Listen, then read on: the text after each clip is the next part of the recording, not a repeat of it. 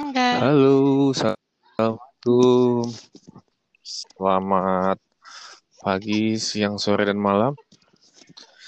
Selamat bergabung kembali ke podcast Ci. Hari ini nih, tanggal berapa nih? 19 Oktober 2020. Di suasana yang mati lampu ya. Di komplek kami nih. Di kota Cilegon. Kami bikin podcast. Jadi hari ini sudah dua kali mati lampu nih. Jadi e-rapot terganggu di sekolah. Terus kemudian mau tidur juga terganggu di rumah ya. Jadi ini suara anak-anak yang pada keluar rumah di komplek kalau lagi mati lampu. Dengan bekal center mereka menjelajah lapangan basket dan jalanan sekeliling rumah sambil teriak-teriak ya. Mungkin kalau suara kedengeran nanti ya itu suara anak-anak berarti ya. Dan kami tidak sedang di studio. Nah, bergabung dengan kita eh, kembali Ibu Maharani dari program vokasi universitas di Indonesia. Selamat malam, Selamat Bu. malam, Pak.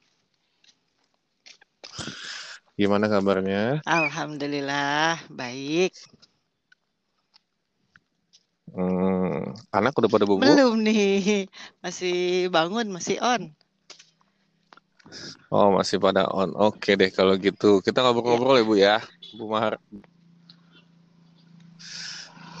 Kemarin kita udah bahas tentang taekwondo. Sebelum-sebelumnya kita bahas tentang belajar masa pandemi.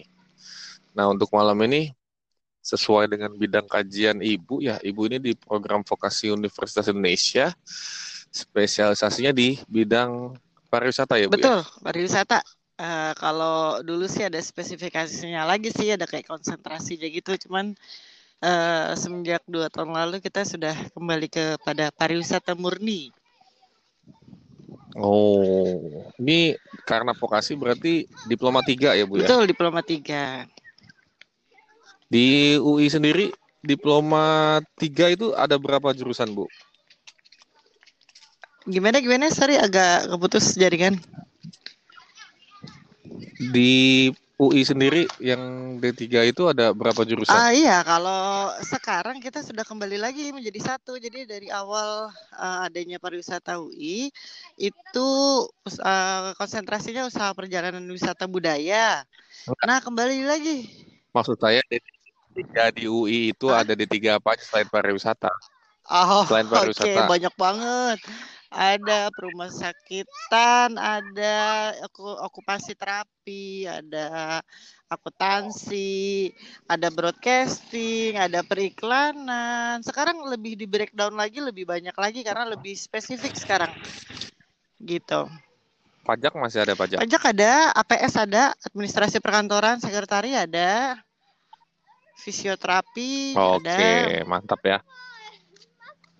Oke, penting tuh ya fisiografi ya. Itu salah satu cita-cita saya selain jadi guru, penulis sama travel apa travel Oh guide ya. gitu, Tour ya guide ya ya. ya. Cita-cita saya yang keempat adalah jadi fisioterapis buat tim voli Rusia perempuan. Eh, jadi tim voli Rusia perempuan itu kalau misalnya mereka terkilir atau apa, nah itu saya berperan gitu. Gitu ya. Jadi eh, bagian untuk recovery-nya atlet-atlet itu ya. Iya, jadi saya udah spesifik kayak Rusia, Libanon, Uzbekistan. Nah itu saya fokus di situ. Siap-siap untungnya nggak jadi kenyataan ya. Sudah jadi sejarah itu berarti. Iya, iya, iya, iya, iya. Nah kalau di pariwisata sendiri kan ini sedang pandemi ya. Mm-mm. Saya kira beberapa travel juga udah berhenti ya kegiatannya kalau travel. Hotel kembang kempis lah ya, sempat ada, sempat nggak ada, sempat ada potongan harga di Anyer atau di hotel-hotel di Jogja, di Jogja, di Solo, di Semarang, tapi kemudian sekarang sudah normal lagi.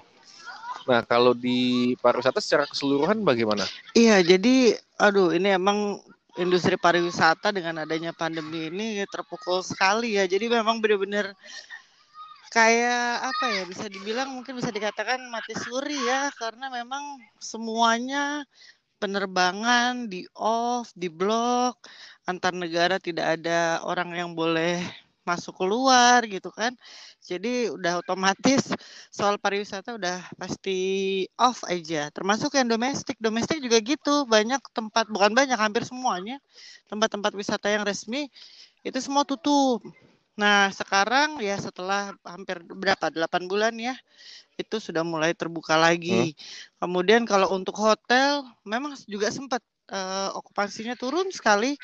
Uh, ada beberapa hotel yang bisa dikerja apa bekerja sama dengan pemerintah untuk dijadikan tempat isolasi mandiri itu sampai detik ini masih ada.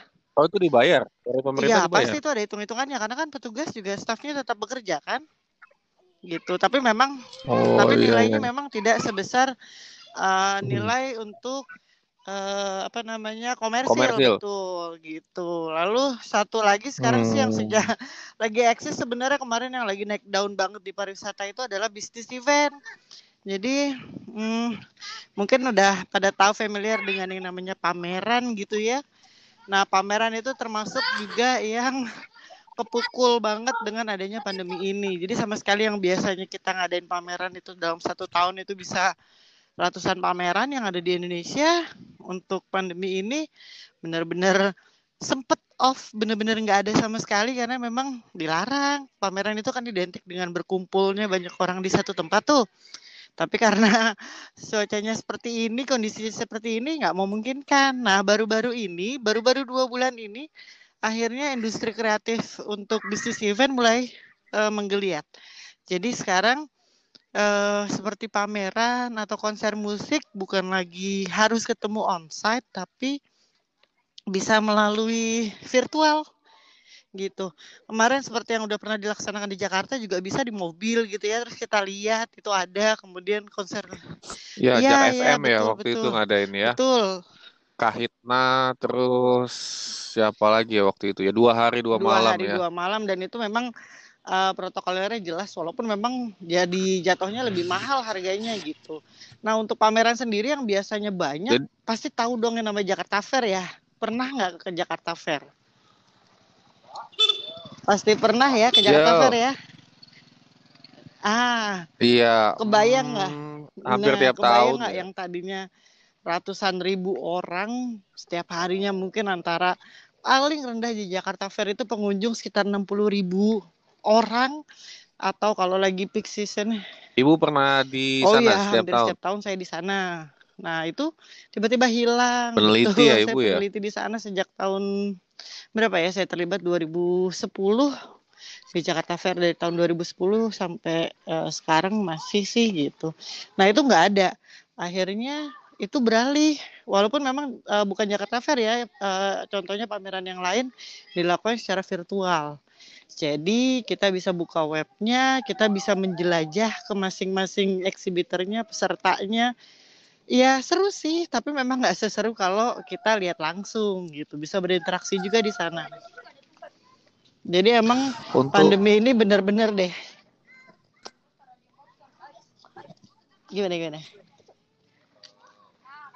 Uh, untuk apa ya? Ada asosiasi pariwisatanya sendiri, uh, asosiasi pameran sendiri, Asprapi itu gimana uh, mengakali ini atau menggantungkan diri sama pemerintah iya, aja? Asprapi kan hanya salah satu asosiasi ya, itu khusus untuk pameran.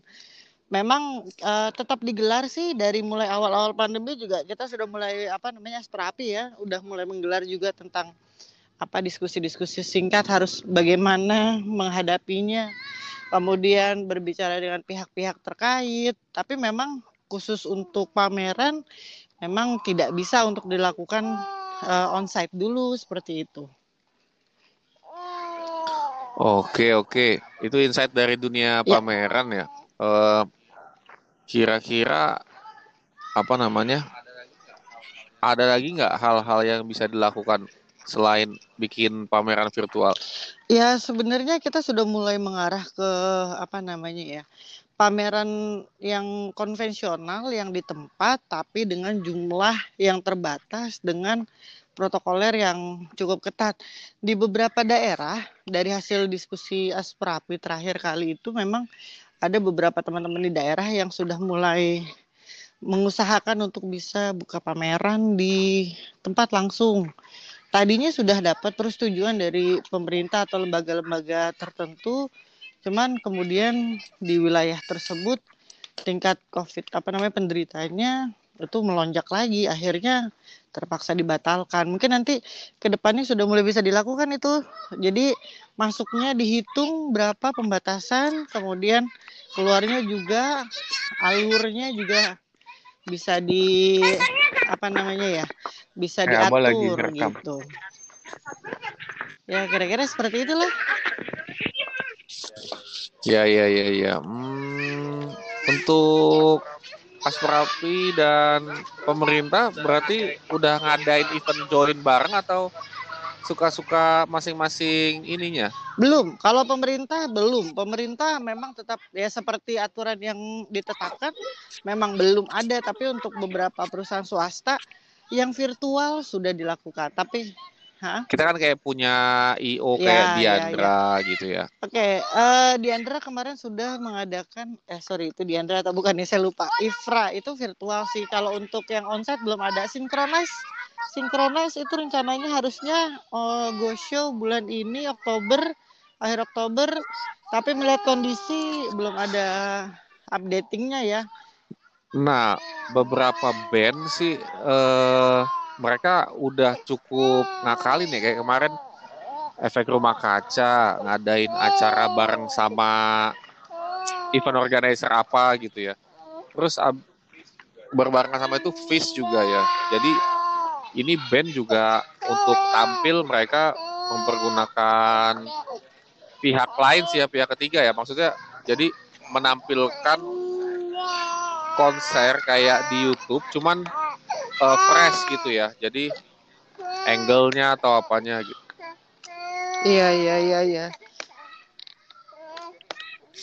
oke deh mungkin dari kita itu aja dulu untuk sesi Sip.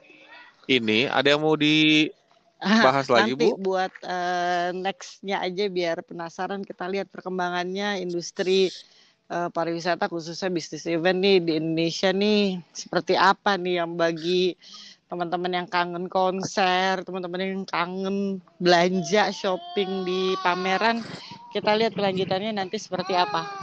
Gitu. Oke oke. Ini teman-teman kita juga yang di travel biasa bawa anak sekolah juga udah mulai buka rumah makan soalnya.